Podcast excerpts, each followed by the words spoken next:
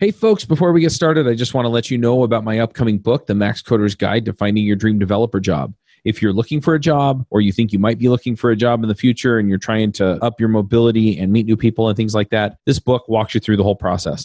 Go ahead and check it out. It comes out on November 20th. It'll be on Amazon, and you can find it as The Max Coder's Guide to Finding Your Dream Developer Job.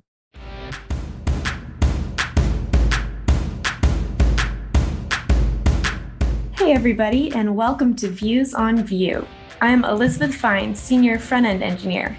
And today on our panel, we have Ari Clark, UI UX Engineer at Liquid. Hello. And Ben Hong, Senior Front End Engineer at GitLab.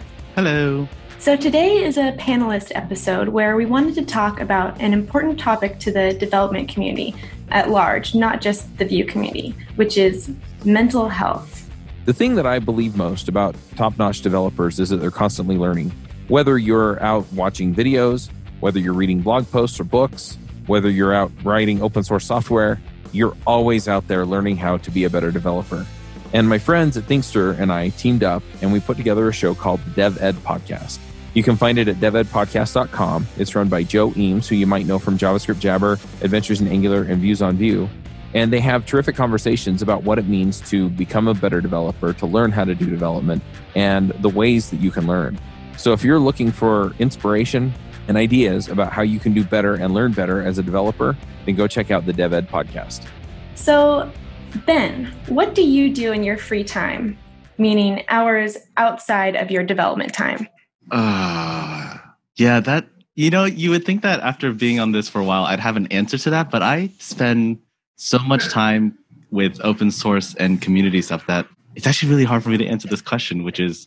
I mean, I think that is your answer, though, right?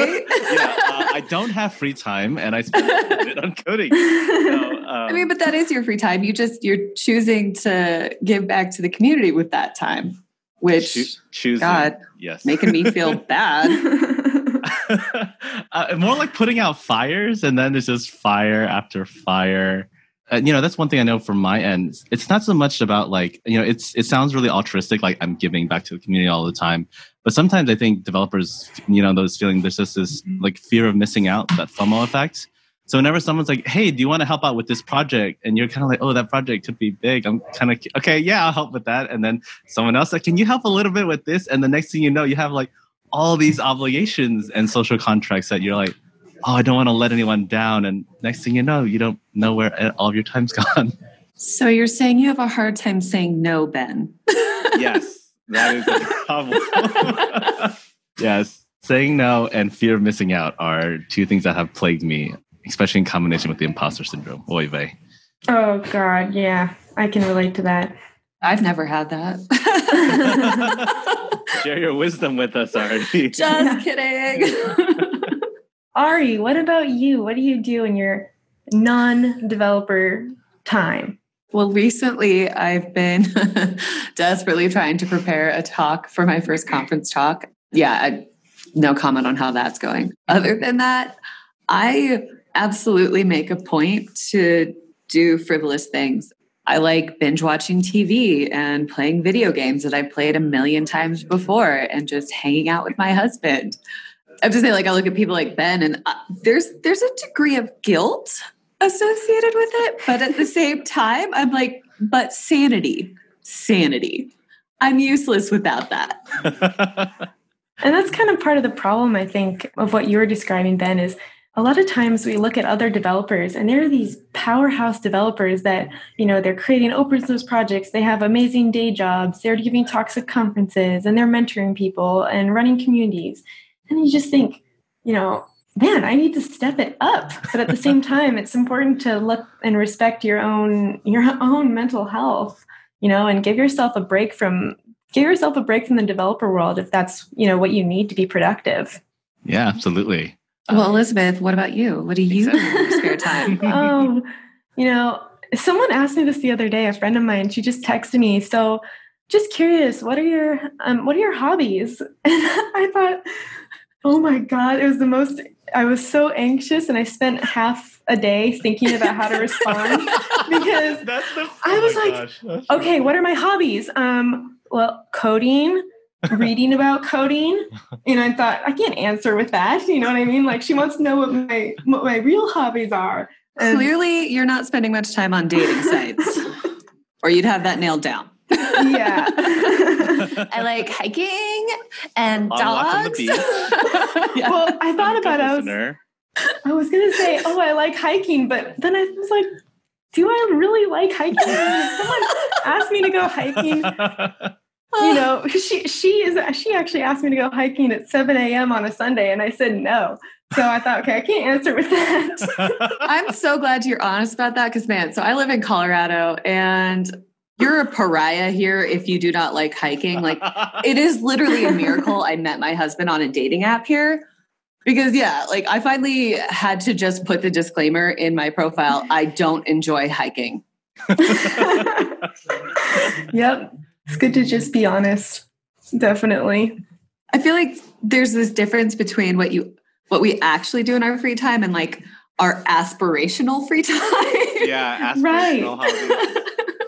Like the types of hobbies that we believe would make us an awesome person. And we're like, in my head, I would like to do that. So that counts, right? but yeah, but then when it comes down to it, you're like, would I actually like to do that?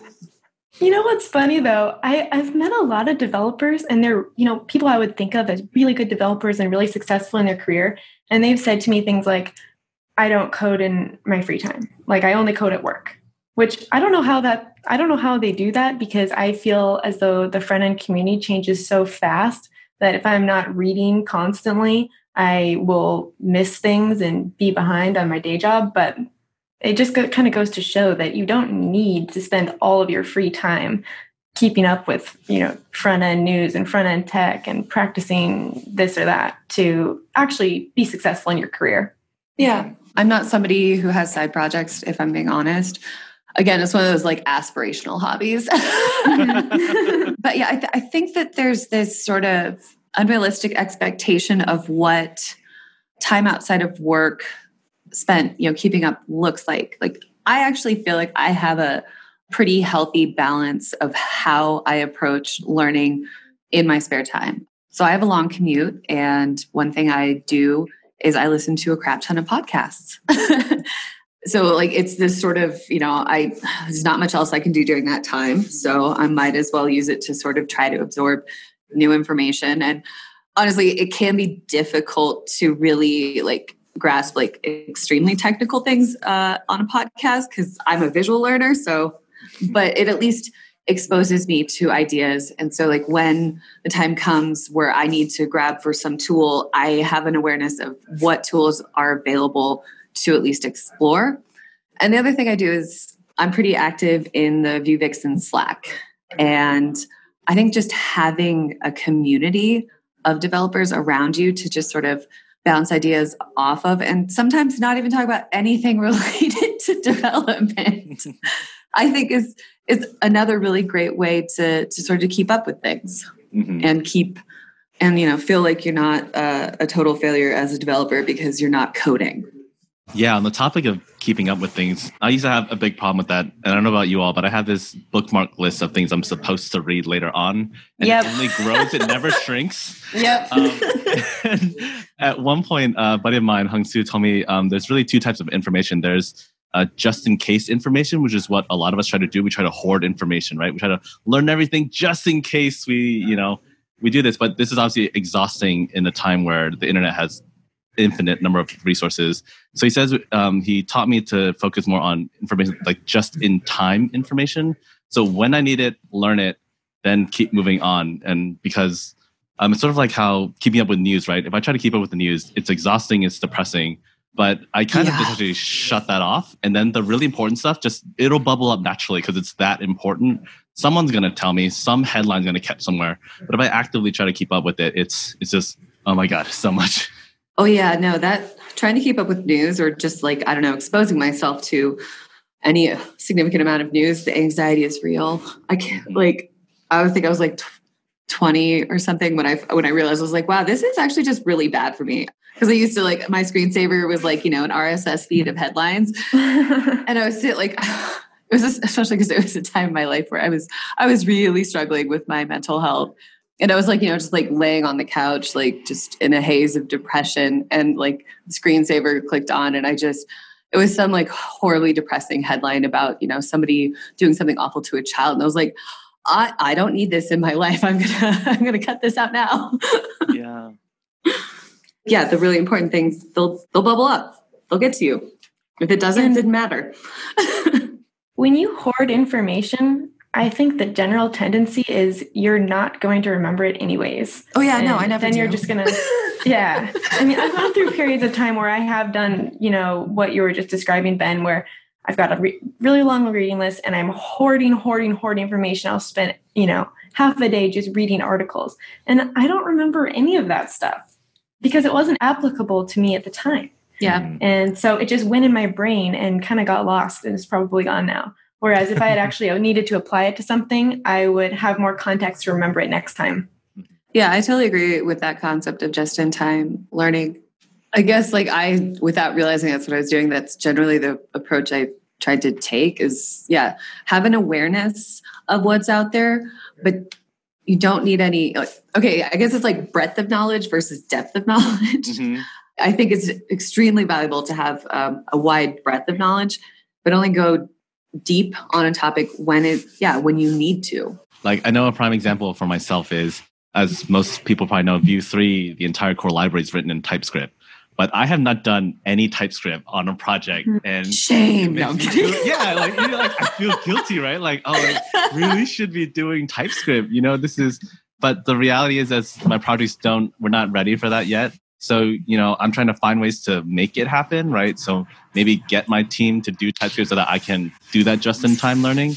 But you know, it's it's easy to feel like you gotta, you know, especially with all the work I do with the Vue core team, it feels like it's an obligation. I should learn it, but you know, Okay, Ben, I'm I'm gonna I'm gonna let you off the hook here because I don't think you should know it. Because here's what I do know, Ben, is that you know a lot about when it's the right tool, why it's the right tool, why it might be the wrong tool. Because Mhm. we've had that talk here on this podcast. Yeah. Like the things that are relevant to you being able to use it, you have.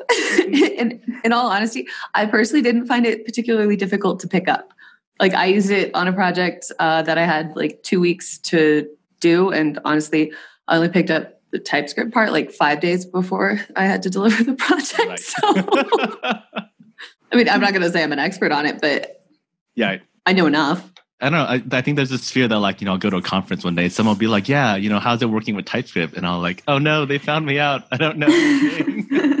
I just know what it is. Yeah, no, okay. I'm going to admit one particular topic I have horrible imposter syndrome about async await. I still don't know how to use it. I just use promises because I know how to use them. Because I don't know, I find the syntax confusing. All right. So if anyone else out there feels the same way, you're not alone. and now everyone is like, oh man, this girl knows nothing. Stop listening to this podcast. Not at all. Not true. I, I definitely don't use async await as much as I should either. I've well, I just like, I see Yeah. everybody using it in like every example. But, and yeah. actually something that I recently realized is we end up with all these like buzzword topics Mhm. like GraphQL. And like, if you're just looking at like, you know, new blog articles, uh, et cetera, like any new content that's coming out, it would appear that the entire world is using things like GraphQL. Which is so not the case. Exactly. you know, having mastery over, you know, less brand new technologies, like is still totally valid. Mhm. and you know trying to come up with solutions to using technologies that maybe aren't brand spanking new still have value Right. so yeah it, yeah i guess it's it's that whole concept of javascript fatigue where it's something new every freaking day Yeah, I think my policy is when there's something super new, um, let's say when GraphQL first came out, like I made a point to at least understand generally what it was. So, Yeah. for example, it's like an alternative to REST API, and it has this cool, you know, graph thing, and that like that's all I learned. and it wasn't until much later when like the lead architect at my team was like, "We're looking into alternatives to REST," and I was like, "Oh." There's Yeah. a thing called GraphQL. I'm not an expert, but I can look into it yeah then that's how I like, you know, actually got some more hands-on experience with it. yeah like i've never used graphql but i would say i know a lot about its use cases So, from what we've been talking about, I'm guessing that you both suffer from burnout occasionally, what? developer burnout. What's that? so, what are some things that you do, Ari, to alleviate that for yourself? For me, one of the things I generally have to do, and I mentioned earlier, I tend to listen to a lot of podcasts, but honestly, I have to cycle that. Like, if I am doing that every drive, every day for weeks on end, it starts to feel very overwhelming. Honestly, too much of that type of information really can exacerbate imposter syndrome. yeah. Because you're like, wow, all these people are super smart. Uh, what am I doing here? And so like sometimes I have to I have to not listen to podcasts for a while. But then I yeah. find that if I do that for too long, then I I start like stagnating and just becoming sort of apathetic towards my work and then I have to start again. So I guess a lot of it is just figuring out what I need when I need it. And also like if you are fortunate enough to to work at a company that has like an unlimited PTO policy or at least a fairly loose PTO policy, I am not one to hesitate to just take a day off. Like it, sometimes I wake up in the morning, I'm like, I uh, yeah, I cannot do this today. And if mm-hmm. I try to do this, it's only going to make it worse. So, gonna send an email and say personal day. Which I mean, for being honest, like I sometimes feel like shame and guilt in that because it's like, oh, people are probably judging that, but people are going to judge you no matter what. You might as well be mentally healthy while they judge you. A lot of times, I think to myself that shame that I feel towards myself when I do something like that is blown way out of proportion in my head. Because oh, yeah, probably. When I see, yeah, when I see someone else take a personal day, I literally do not care. Like yeah. I just I'm like, oh, it's another Slack notification. You know what I mean? That's, like good for you. So yeah. So it's it, you know, you think in your head, everyone thinks I'm a slacker, everyone thinks I'm faking being sick. You know, it's just not true. No one cares. if anything, they're probably happy because it makes them feel better about when they need to take a personal day. And actually, um, you brought up a, an interesting point when you said they're probably faking being sick. I only recently came around to the realization that a mental health day is a sick day. Yes. Mm-hmm. Thank you. I um, agree with that. So and like, yeah, I had to I had to stop like, you know, trying to, I don't know, come up with some dramatized version of like events in my life to justify, you know, a personal day. Like mental health is, is day. just as important as physical health. Yeah. yeah, actually the reality is I no longer say personal day. I only say personal day if it's actually that I need to help my husband take care of his mental health which is something I do because he uh, he has bipolar two disorder, and my mental health is better if his is better. So to me, that's a that's a totally valuable thing to do. But yeah, I finally was just like, I'm not feeling well today because I'm not. Mm-hmm. Yeah, for sure. It doesn't have to be a you know a physical feeling. It can definitely be I'm mentally not feeling well today, and you don't need to give details of that or anything. Yeah. Just say mm-hmm. I'm not feeling well. So Ben, what do you do to alleviate developer burnout? Uh, well, so seeing as this is a you know podcast people are listening, um, for those who don't know, um, I, I'm first generation Asian American. So one of the challenges for me is always this sort of belief that Asians can output a lot more than the average person, and so there's also these cultural subtexts like you know bruce lee had this famous thing for saying you know there are no such thing as limits you gotta break through you gotta work harder and so yeah okay one of the so it was like for me it's like this always this this challenge of fighting against the natural current of just like, no, I'm not burned out. I just need to push harder and I'll break past this ceiling. Like I got to grow my abilities. There's some merit to, you know, trying to toughen it out. But for me, I think what I've had to do lately is really focus on the people around me and why I'm doing not, not about myself. You know, like being on a podcast with the YouTube, for example, it's just so inspiring and like sort of energizing just Aww. remember that like it's not about the code it's not about the project it's it's always been about the people and if you can like that, for me, that's always been good to just sort of pull myself out of the burnout mentality, just to remind myself why I'm doing all of this. I totally agree. Uh, especially in like the past, I guess, six or so months, I have found that being a part of a community has helped tremendously. Even if, when it's just like having people to vent to, because like there's nothing worse than just sitting with like horrible negative emotions and like wondering are my feelings even valid i mean just having people to say no it's valid like it helps you let go of that negative energy so yeah i totally agree that finding people to surround yourself with as a developer i think is really key to to managing symptoms of burnout. What about yourself elizabeth? What do you do to manage burnout? I used to have a lot more burnout than I do now. Back when I started, you know, had my first developer job, working at a lot smaller company, which was very supportive, but also did not have the resources I have now, like people to QA my work and, you know, proper project management. So things used to be. I still don't know what that is. well, you know, being a developer without a project manager is oh extremely, extremely stressful because mm-hmm. yeah. you have to do all of that filtering yourself. And you know what I used to do then is I just write myself a list. And don't take this as an example because this was a bad idea. I wrote myself a list of every single bug, every single task that everybody reported to me. And you know, as people would just come up to me at my desk and say, "Oh, this has to happen. This has to happen," I just add it to the list. I just do it and cross it out, and do it, and cross it out, and do it, cross it out.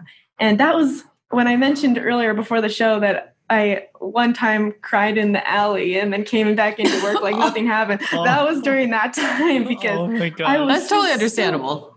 So, yeah, I mean, I was just so overwhelmed. And being a new developer, I was kind of creating bugs as I was fixing them. So, oh, well, I've never done that. you know, yeah, hey, I, I still do that, but not nearly at the rate that I was before. Especially, you know, working on being so randomized and also QA and yeah, myself. And when you're not given proper scope of a mm-hmm. task, mm-hmm. yeah, you end up having yeah, a lot of inten- uh, unintended side effects. mm-hmm. Yeah, totally. So what I learned from that is um, a couple things. I sort of do the same method where I set myself tasks for the day, but the list is a lot shorter. And I come up with my own expectations kind of, of of how much I think I can do in a day. And I've learned that the people I work with are really supportive of that and they do that themselves. So that helps. I definitely do not put as much pressure on myself to go home and do dev stuff as I used to, which helps. And the last thing that I do is I take the pressure off myself to know everything. So the other day I saw, I think it was a, a free code camp article, and the article had a diagram of what you think you know, which is this tiny, tiny dot inside this huge circle of what you think everybody else knows. So, this is something that the longer I've been a developer, the more I've come to the realization that while the diagram still looks the same, where what I think I know is a tiny, tiny cross section of what I think everybody else knows, I'm more and more accepting of that. I really am starting to let go of this intense pressure to feel like I have to know the answer to everything at every meeting, to feel like I have to do everything perfectly the first time, or I have to know every new technology, like we were talking about before. This is starting to just completely become irrelevant to me because what I realize is even talking to senior developers, they have the same diagram in their head where everything that they think that they know is a tiny little dot, and everything that I think everyone else knows is a huge circle outside of that. Mm-hmm. It's never going to change. And the only thing you can do about it is take the pressure off of yourself. And since I took the pressure off of myself, I've found that people still think the same thing of me. It's not like people think I'm stupid now. It's not like people think I'm inexperienced now. In fact, letting go of that, I think, makes you appear more experienced because you're not coming up with answers that are completely made up that everybody can answer. Wait, what? I don't do that so, in meetings. Yeah. I, yeah, I never talk in like vague terms just to, you know, let people interpret what they think is the truth. never do that. Yeah, uh, I mean, doing that just puts more stress on you. I know because then people have awful. expectations of you. I think there's been a a theme sort of with what all of us have been saying, and that's self-imposed expectations that mm-hmm. are completely mismatched with the reality of expectations around us and also the reality of what we can actually do realistically and i mean like even imposter syndrome like honestly that's where that comes from is this feeling that you are not meeting your perceived external expectations. And so I think as as I've gotten older, because oh my God, I was a hot mess when I was younger. I'm not gonna pretend I'm not still a hot mess, but uh, less messy, less messy. I think self forgiveness has been one of the most critical skills that I've learned. You know, being okay with my past choices because it's not like I can do anything about them now. You know, forgiving myself for maybe not not always knowing exactly the right thing to do because nobody does, but also being mindful of what lessons I can take from my mistakes mm-hmm. and just, you know, hope that I have the mental presence to apply them in the future. I would like, honestly, I am so much mental, like my mental health is just so much better than it used to be. And a lot of that is, yeah, just sort of accepting life on life's terms. Like a couple weeks ago, I picked radical acceptance, and that mm. it was honestly, it was a turning point for me in life when I learned the concept of radical acceptance. And it does, it absolutely takes practice. And part of how I sort of framed it when I was first learning how to practice radical acceptance was uh, actually framing it around the serenity prayer, which is grant us the serenity of mind to accept that which cannot be changed, courage to change uh, the things we can, and wisdom to know the difference. And so you know, it's one thing to accept things, and just accepting things as a human is very hard. And so, by following that with figuring out the things I couldn't change, mm-hmm. and then the actions I could take that didn't involve imposing my expectations on other people, mm-hmm. that really helped me with the acceptance part because a lot of times acceptance is hard because it makes us feel helpless. Yeah. And so following that with, okay, what actions can I take sort of helped balance it. if expectations are something that you're struggling with, I, I really recommend learning how to practice radical acceptance. It, I have so many uh, fewer like emotional outbursts and tantrums. Yay. Well, I also think building on that idea, I think a lot of times as developers, you know, we feel sort of all, you know, all powerful because we can build things and put things on the internet and impact. Yeah, and then we uh, make a bug, and then right. we're the, the lowest of the low. Right. But as a result, sometimes this means that I think when we're looking at ourselves, we're sort of putting ourselves um, in like at the center of the universe, and that's a lot of pressure, right? Because you're like, I'm the one that has to do this, right? I'm the one that has to learn everything, and more importantly, you feel the obligation to like figure it all out yourself and especially when it comes to mental health um, you know there's still a stigma with this and i can't um, express this enough like it's okay to have a therapist. Just because you have a therapist it doesn't mean something like you don't need to have something tragic happen in your life or you know even um, any sort of official mental disorder just to have a therapist. Like therapists are great because a lot of times people talk about the tech bubble right? And so you know, with all the feedback you get from Twitter or GitHub, like that's great. But one of the nice things about going to therapy, even if it's just a professional coach, right, that you just a one off, people do that all the time. It's just great to hear a third person's perspective on what you're going through. I know at one point in my career, I felt this need to get validated by, you know, getting hired by one of the big tech companies, Google, Apple, Facebook, and that was like gonna, that's how I was gonna validate myself. And I think the professional coach is like, it seems like you're looking a lot to these other companies to validate you with certificates and stuff and that's how you're defining your self-worth. And that was one of those like oh that's not good. That's a lot of power i'm handing over to these other people. Yeah. And so that's something to be careful of as you're, you know you're working through your own journey. Yep totally agree. You, so, the word you said obligations struck me. That feeling of obligations i think can also lead to people staying in jobs that mm-hmm are really toxic to their own mental health, which then becomes toxic to their physical health. And it just spreads throughout your entire life. Because, yeah, I know like there's this sense that your company would be lost without you, mm-hmm. that, you know, you would be setting them back. But at the end of the day, you don't really owe them anything. if they're unable or unwilling to provide a healthy environment for you, you don't owe them your mental health for their product. Like you said, we're the center of the universe. And I think that we have this really weird tendency to both like inflate our egos and deflate them simultaneously. Mm-hmm. it's like, very contradictory. It's uh it's the developer magic trick. and so yeah, accepting that we're not everything and it's okay to get out of a, a bad relationship, they will find someone to replace you. They will. And, will go on. Yeah. and they're they're probably not even gonna hate you. Let's see. okay, rage quit. Which I mean that might feel really good in that moment, you know, just like knocking stuff off of people's desks, like I'm out, biatches.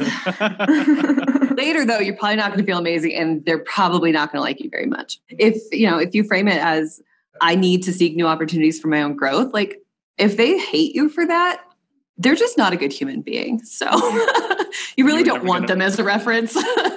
you were never going to win anyways. Yeah. It's really important to treat yourself like you are your own business. Because from a business perspective, if they didn't need you and the numbers didn't work out, they'd let you go and they don't care about whether or not you're lost without them. Companies do that all the time. So mm-hmm. since you're in a contract with a company, you need to treat yourself like you're your own business. And if mm-hmm. they and what they're offering you isn't working out for you, then, you know, as long as you're cordial and considerate, if you leave to seek another opportunity, there's absolutely nothing wrong with that. You're just looking out for yourself. You're looking out for your own little brand and your own business. that's it. Yeah, you better believe that they would let go of you if they felt like they were being harmed. Yeah, totally. Yeah, and so speaking of that, for you know people newer in the field trying to break into it, you know most of us I think are I think they're called what uh, at will employment. So both parties can end yeah. it at any point for those newer, um, you know, be careful if someone tries to lock you into like an actual like one year contract where breaking it could be a big financial hit on you, especially when you're just starting out in your career. That's really so, uncommon. Don't do it. yeah, yeah. And if you if you're even thinking that it might be a good fit, like again, do like a couple month contract. Like let's see if it's a good fit before you sign up for something like that. Because once you get stuck, it can be just hugely negatively impactful. So just be careful. Mm-hmm. So one of the things I'm curious for the both of you is how do you all stay inspired, right? You know, we're talking about trying to learn everything. I think we all have to remember that coding is actually a lot of fun besides all the imposter syndrome and stuff. I mean, sometimes it's fun to create things, right? And so, um, how do you two sort of keep that flame alive? So I did this thing where I joined a podcast. No, I think everyone should go out and do that. No, I'm kidding. but I mean, okay. But in all honesty, being on this podcast does help me stay inspired because I get to connect with people doing things in my same realm, but that are very different from what I do. And so I, I can sort of see the the possibilities with my skill set. But I also got a similar effect from just listening to podcasts and listening to other people's stories. I guess uh, the key is other people. How about you, Elizabeth? I totally agree with that. So, as far as getting inspired, it almost 100% comes from other people. And now that I say that out loud, that sounds kind of bad, but I, no, I do have a passion inside me. But yeah. well, fine. Things like meetups, building communities, uh, talking to people who are getting into the field.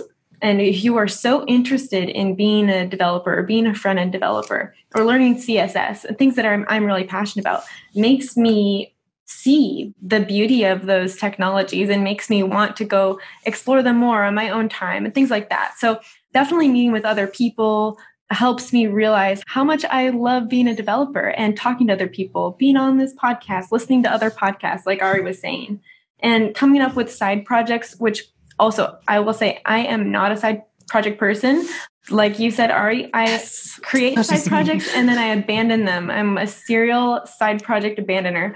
Okay, so, but um, you at least start them. no, what's worse I is just, buying domain names that you're never ever going to use. like a hundred of them. I have to say, like, so many people like post memes about that, like on Twitter, and I'm just like, I am so glad I can't relate. I'm, I'm glad for you too. Save me a lot of money. I've wasted a lot of money. Because no, like here's the thing: if I started side projects, I would absolutely do that. Like absolutely. So it's hard not to. It's kind of the yeah. first step, but because you're like, oh, oh that's a really, oh, I love that. Yeah, I better, I better reserve that because if I finish this and it's not available, like, whew. yeah, then it's all over. It's a useless yeah. project. This episode is sponsored by Sentry.io. Recently, I came across a great tool for tracking and monitoring problems in my apps. Then I asked them if they wanted to sponsor the show and allow me to share my experience with you. Sentry provides a terrific interface for keeping track of what's going on with my app. It also tracks releases so I can tell if what I deployed makes things better or worse. They give you full stack traces and as much information as possible about the situation when the error occurred to help you track down the errors. Plus, one thing I love, you can customize the context provided by Sentry. So, if you're looking for specific information about the request, you can provide it. It automatically scrubs passwords and secure information, and you can customize the scrubbing as well. Finally, it has a user feedback system built in that you can use to get information from your users. Oh, and I also love that they support open source to the point where they actually open source Sentry if you want to self host it. Use the code devchat at sentry.io to get two months free on Sentry's small plan. That's code devchat at sentry.io. I'd be interested to know which domain names you have then. Yeah, Oh, Ben. Stop- Okay, stop all right. Tell us more. I'm gonna. I'm gonna I'll, I'll, I'll open up Namecheap, and if Eli Fitch is listening, I blame Eli Fitch for starting me down this path. it is your fault, Eli. no, I kid. I should at least reserve my own name as a domain name. And yeah, I haven't done that. Because, oh, yeah, full confession, I don't even spend my free time on a portfolio site. What? That's how good you are. You don't need a portfolio. People just want to work with you. Yeah, or I, I managed to get a job without it and I just stay there because uh, finding another one is terrifying. And I might have to actually like make a portfolio and update my, my resume. And I'm just getting anxious thinking about it. All right, so some random domain names I had. Uh, I had co- codechef.io, where I had this idea for like a code academy where you learn how to Nice. cook cooking. Honestly, that's like that. That's a solid domain name. Yeah. um, oh gosh, I have like Vue is dot fun. I love it. I love it. Oh my Um, god. Victoria and I, we came up with the idea for Vue pets, like Neopets, but again, nothing's happened yet. Uh, Just random stuff like that. Oh my gosh. Uh, I love That's you funny. is dot fun. That's incredible. Well played. Well played. yeah, I just need to do something with it now. Or you could just like sell it to someone. Because I feel like uh, a couple of those you could sell eventually. Maybe. Oh, one other thing um, that Yeah. helps me stay inspired, and this sounds kind of lame, but it actually works for me. Do find a crazy tutorial and do it. So a tutorial that uses these, you know, new technologies that you know you're saying Ari. It seems like everybody's using, but you have no idea Yeah. what they are. Find something like that. Find a really a really nuts CSS tutorial and do something cool with that and just show yourself what you can do. Yeah, you copied all the code from some article that told you how to do it, but you still did it and now you know how. And so that kind of thing inspires me. Just looking at other people's portfolios, looking at other people's websites. I mm-hmm. love doing that.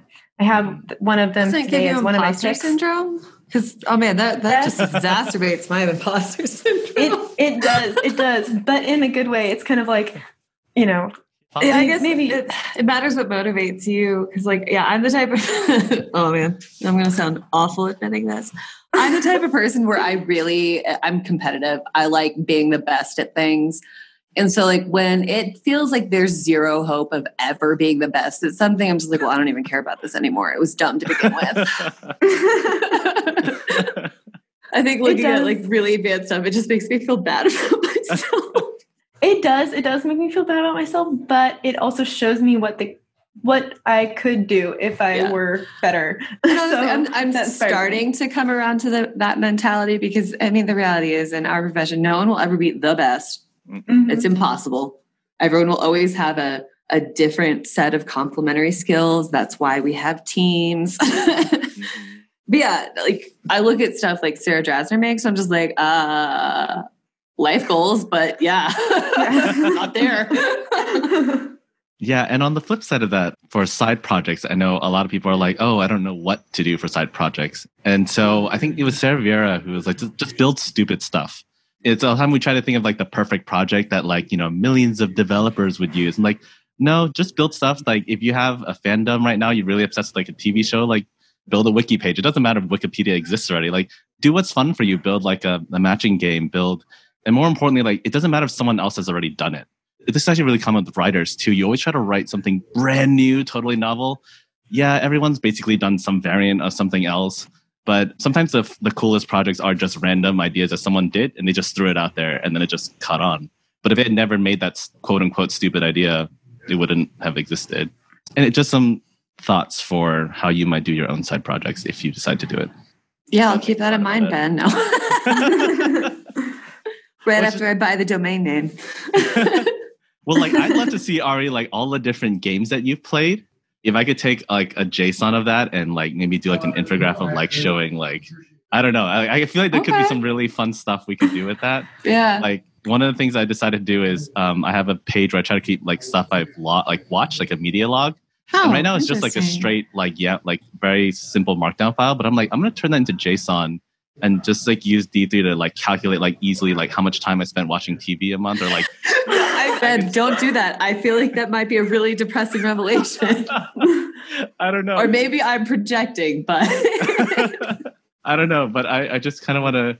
It's again, but it's like stupid stuff that like it doesn't matter if no one else ever sees it. If it's ever like no one's gonna, you know, but it's like do stuff that you think might be fun. And I think um, yeah. for those who want to do that project, that's a good way to go. I want to say it was Chris who I heard on an episode before my time said, uh, build something that you want to share with someone you care about. Mm. So usually that's going to be like, you know, some sort of like common interest or just, I mean, if it's say like a parent, they're going to be proud of you no matter what. So you can basically build anything. Unless you have a terrible re- relationship with your parents or they're dead. Sorry. no, but that's true though. Um, yeah, I was gonna go into a whole thing about destructive UX, but then that's a totally separate topic. Wait, what is that? What? Yeah, What's what's that? destructive UX? So it's this. And Ari, actually, I'm really glad you caught yourself because it's one of those things where when you design a feature, but you often forget about the. Well, okay, so the UX designers are probably gonna. I'm probably thinking of something else, but it's the idea where you often forget to account for a use case. So in the instance God, of yeah. the, the best example of this is Facebook Memories, where you're like, hey, remember a year ago you're Mhm. friends with someone, they try to do all your like, and so in general you think that's a really great feature. That's really nice that they automatically create a Uh, yeah, no, unless your mom died and it- Yeah. yeah, Mhm. And so there's all these things where like we often make assumptions where like Father's Day is a great example where you know where everyone said oh fathers, but like there are people who have terrible relationships with their dads or don't their dad isn't around, and so it makes these people feel terrible. And you're like, so what are you and your dad doing today? And then it's like then Yeah. you put them in such an awkward position. I have absolutely had that exact experience. yeah, and I think it's it's it's hard though. I'm not saying you have to tiptoe around everyone, but it's just good to be conscious of those things that like you know we make a lot of assumptions and sometimes the language we use, and so I thought it was good that you caught yourself that to your point, not everyone has parents who might care or no, the worst part is I was literally describing my situation. That's why I was like, uh, yeah, about that. well, we love you, Ari, and we are proud of everything you do. So you can always show us. yeah, good times. Dysfunctional families. Woo! Actually, I feel like that we're talking so much about how, you know, our jobs affect our mental health, but our families do too, right? Mhm. Like, yeah, like uh, you were saying, Ben, the, whether they were explicit expectations or not, the expectations that you've felt that were imposed on you your whole life. What are some strategies for dealing with that? like, like I remember when uh, when I started at my coding boot camp, they had us write letters to people who are a huge part of our lives, saying that we weren't going to be very present for the next six months. wow. Yeah, no, like I, I really loved my instructors there. They were so thoughtful because Oh. yeah, setting those expectations for your loved ones based on what you're actually capable of delivering at that time, Yeah. like they were just trying to set us up for success by like taking pressure, external pressure off of us. Have you guys had any experiences with things like that where either you should have set boundaries and didn't, or successfully set boundaries? Because that's super rare, at least for me. Actually, boundaries in general, boundaries with coworkers, etc. Because I feel like boundaries are it's one of those things we don't talk about a lot in terms Yeah. of mental health, but it's it's key. it is it is very important. like you know, we were we are talking about how Ben has a hard time saying no. yeah, so growing up first generation, you know, my parents were immigrants and came here with nothing. And so they managed to build this whole life for themselves. So there's this again, they don't put this pressure explicitly on me, but I feel that I need to do more, right? Like they had nothing and they did all this. So I naturally have to do like 10 times what they've accomplished. And so, um, as far as boundaries go, I think a lot of it for me has been learning more about other people's stories. So it's again not keeping my story so central to my identity. You know, not everyone has the ability to necessarily travel around as much as I have, but you know, this is where I think reading or just watching documentaries, like whatever your form of content consumption is, just willing to take things from different perspectives and learning about uh, things that other people are going through always helps to really put perspectives, uh, put things in perspectives for me. You know, and also, yeah, just trying to, yeah, it's it's it's a balance. I definitely haven't solved it. There's always it ebbs and flows for sure. What you're not perfect at life, huh? I'm so shocked, Ben. I thought of all people. Actually, I would have thought of all people. but it's good to know you're not perfect either. The whole clown effect, right? Like the people you're like yeah. expect to be so super happy have a lot of other problems. Oh yeah, no, because like uh, I'm sure listeners have noticed I laugh a lot and I'm very energetic, but the reality is I suffer from clinical depression. You probably wouldn't have guessed that, but I do. So yeah, there you go. Awkward. no, I think it's important to open up about these things and just this I is too, like yeah people go through these things and again it, just because you're not and i don't want to invalidate others too like just because you don't have a, an official diagnosis doesn't mean you're not going through your own problems. Yeah and and the reality is so many people go undiagnosed um, there you go exactly right? significant mental health issues yeah. Yep. because somehow you know i think a lot of people maybe know that there is something there but having an official label put on it can be extremely overwhelming. I absolutely had that experience when I was diagnosed with a mental illness when I was 18. And, mm-hmm. you know, like I, I always knew I was weird, but, but like, yeah, like to having this label slapped on you, like it makes you feel less you because, yeah, people have these inaccurate expectations of what mental illness looks like for people and so you think that as soon as you have that label on you, like yourself that people are going to view you through this different lens so right. for me it's i wish that i felt comfortable you know it, i wish it was a detail of my life that i felt comfortable like sharing off the bat with people but mm-hmm. i feel this need to have people frame their opinion of me before before adding that layer and that to me. I often feel a bit hypocritical because of that. Because I'm, you know, I'm all like, oh, we need to, you know, stop the me- the stigma around mental illness, but it's really hard because inevitably we're human and we want to connect with other humans, and we don't want to take actions that will prevent people from maintaining connections with us. Mm-hmm. Yeah, I think in today's culture, it's really, we want to be binary about everything. Like you're either this or that. And so, to your point, like labels, we often take that and consume an entire person's identity in that one label. Yeah, you're a developer, you have clinical depression. And I think a, a global thing that's been going on a lot in this episode is that everything is just a part of a bigger whole.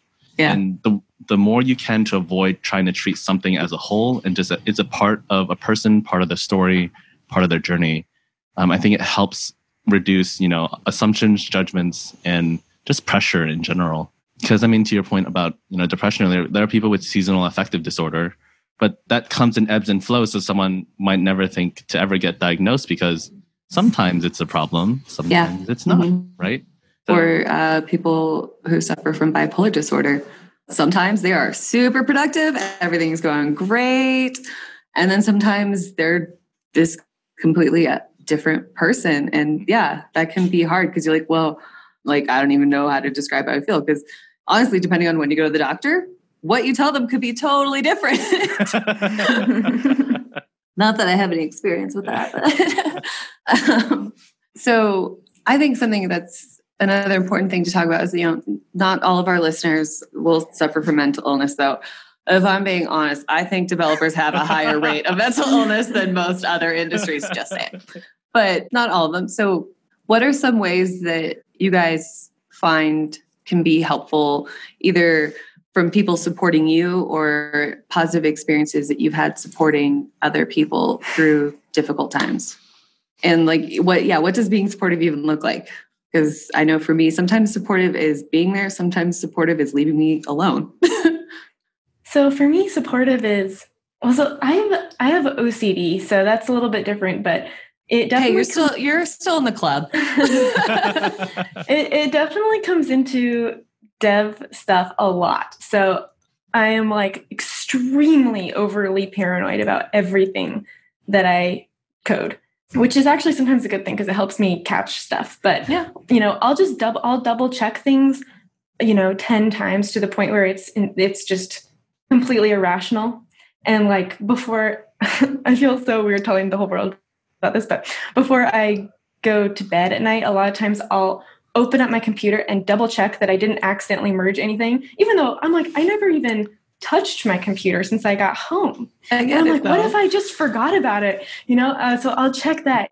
My partner will be, he'll be like, what? You know, if I get out of bed at 10 30 or 11 o'clock because I thought, oh, I forgot to check, he'll be like, you, you know, you don't need to do that. What are you doing? And he's so confused. And he doesn't even, he doesn't really know what, what I'm doing. So from his perspective, just being there for me and not judging me or asking too many questions helps me a lot.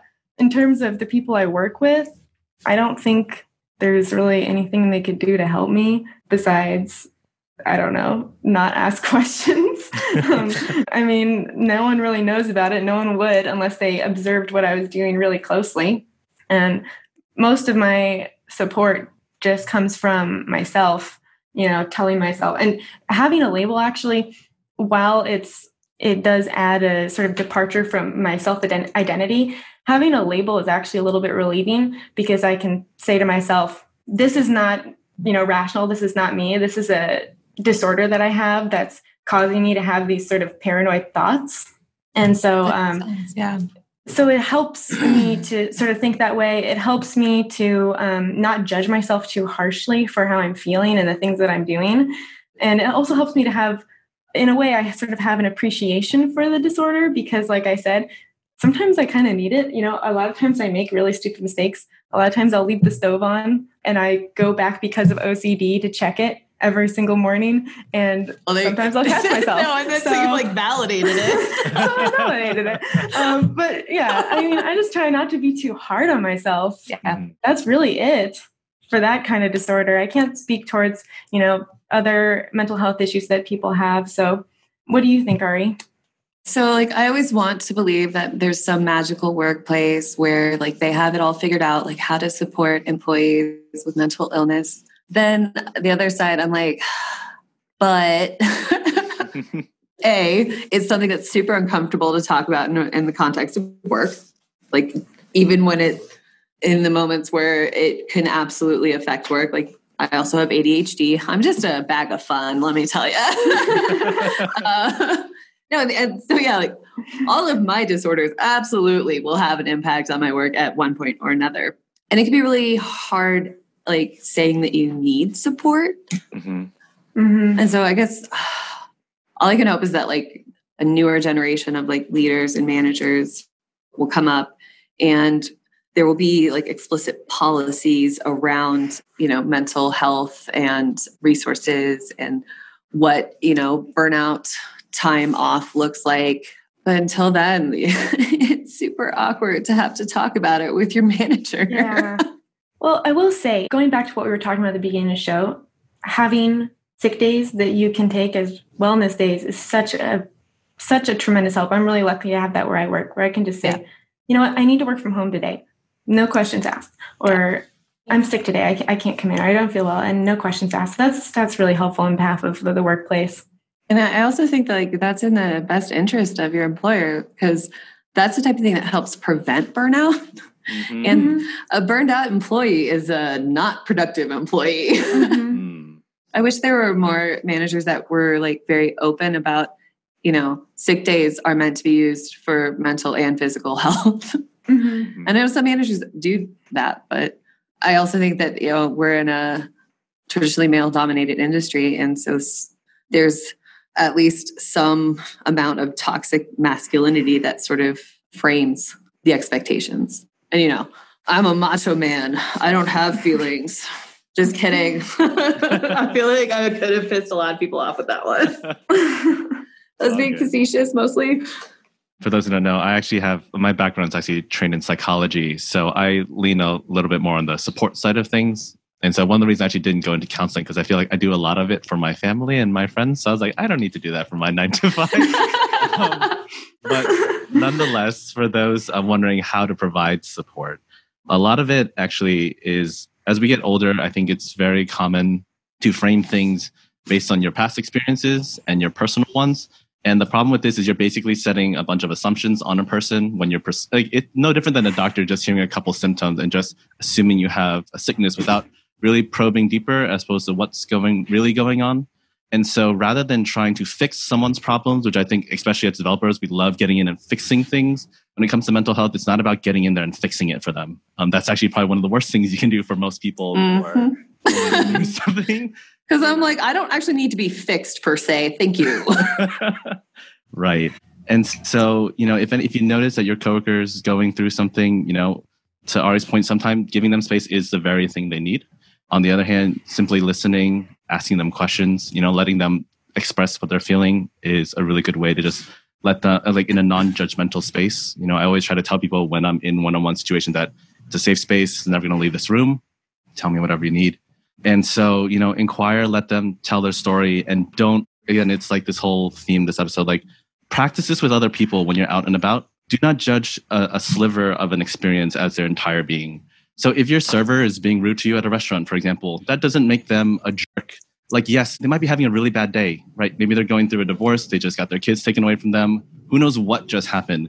But reminding yourself that there is a bigger story at play and that we don't, we will never know uh, everything that's going on helps to prevent us from making snap judgment decisions, which is, I think, is where a lot of conflict and just sort of misunderstanding comes into play because you just you think you know what they're going through but you don't you don't. And i think that's the number one thing you can do is you don't know what's going on.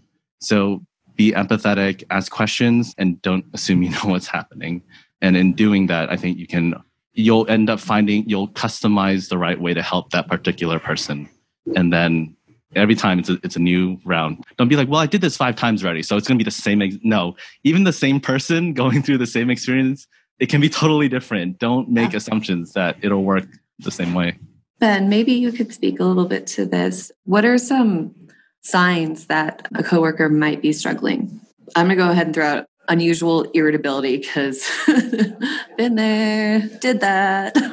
To your point, like most people want to be collaborative. So if someone's feeling a little bit more withdrawn than usual, that's usually a good sign just to either just DM them on Slack or something to be like, hey, is everything okay? And they say it's fine, period. Like you can decide whether, you know, to probe a little bit more, give it some rest. We do this thing actually with our team, green, yellow, red check-ins you know try to like adopt that within your team mentality of letting mm-hmm. people just kind of let people know like hey this week how are you feeling like you know i'm yellow right now you know like my condo redesign is like just let them it actually gives everyone a small mental visual state of what a person is going through and again it depends on how close your team is and whether this is feasible but i find that red yellow green check-ins are actually really good for teams in general explain more about how that works okay. i'm super curious yeah, yeah, So basically, you have like your weekly kickoff. You know, right? You have your sprint, like beginning of the week, and you'll say, okay, red, yellow, green check in. So I would be like, you know, this week I'm a bit yellow because I have a lot of deadlines, but also, you know, the condo renovation I had going on is kind of a mess.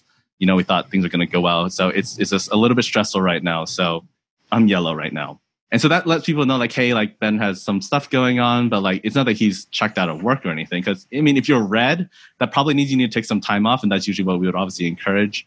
But it just gives a good way of just letting people basically you surface the fact that some stuff's going on in your life and just, you know, it helps actually i think it builds this team camaraderie is there any sort of like expectation that if you are anything other than green that you elaborate on it or or can you just be I, like yellow i want to talk about it yeah you could you could just say that if this is something you're starting trying to introduce obviously i think it's important for the person taking the lead to probably overshare and, when i say overshare you know just like yeah, yeah. feel comfortable knowing that it's okay to share things without feeling like they're going to be penalized for it or judged for it. Like someone's going to be writing this down somewhere, being like, "Ooh, yeah, Ben's been yellow for a few weeks now. Like, mm, this is." But, but okay, actually, I was sort of curious about that. Like, if somebody, if yeah, if someone is like reporting yellow like for many weeks in a row, does that ever flag for like a manager to be like, hey, just wanted to check in?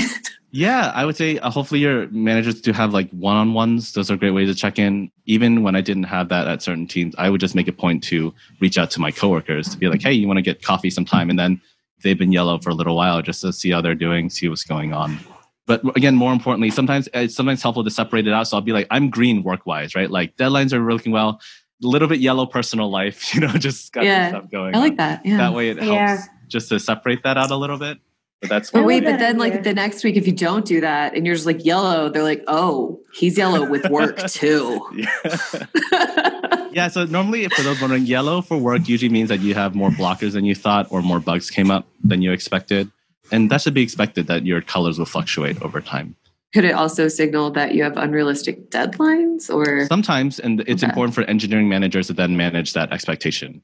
But maybe for this week, instead of like you know five points of tickets, take the three, see how you're feeling. But uh, yeah, I think empathy is really key for managing this.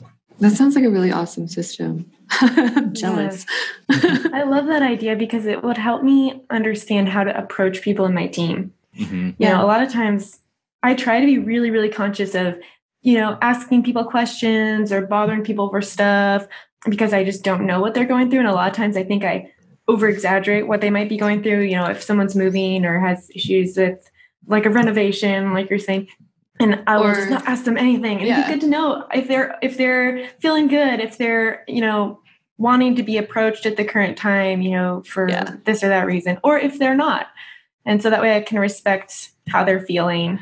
Because yeah, it's super fun when like you go to mm-hmm. ask like a coworker or even a superior a question and they just like pretty much bite your head off and you're like, is it me or is it them? Right. Yeah. And then like you spend the rest of the day like, does he hate me? but yeah, no, like having like a heads up of like maybe maybe unless it's absolutely necessary, leave them alone. Mhm. 'Cause, yeah, I, I think that that's a just a generally good way to frame interactions on a team. Gives some insight because yeah, like you said, you never, for the most part, you never know what someone's going through. But I like Yeah. that that's a way to sort of change that dynamic and give Right. some insight so that you can adjust accordingly.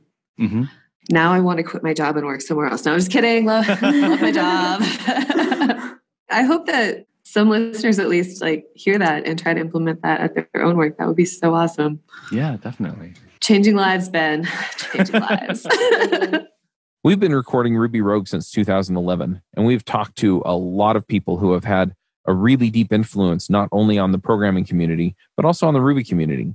And as we've talked to these people, it's become apparent to me that we talk a lot about the things that make them interesting that they've done, but we don't really get into how they got into programming or how they came up in their career, how they got to be the person who invented whatever library or, or technique that they came on the show to talk about. And so I put together a show where we actually highlight these things. We talk to them about how they got into programming. We talk to them about how they got into Ruby, maybe how they got into Rails.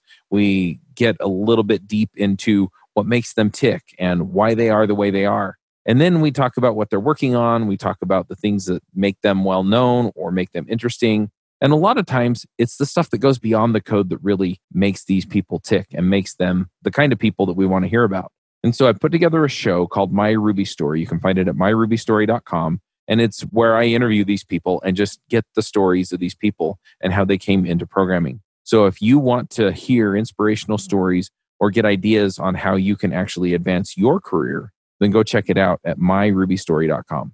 Should we move on to picks? I think so. Okay. Ari, would you like to go first? Sure. Uh, okay. So my pick this week is a limited series on Netflix called Unbelievable. Content warning, it's intense. I would say in the vein of like True Detective. And I would say in terms of content, more in the vein of season one, if you're familiar. So just be aware of that. If sexual assault is something that triggers you, you do not want to watch this at all.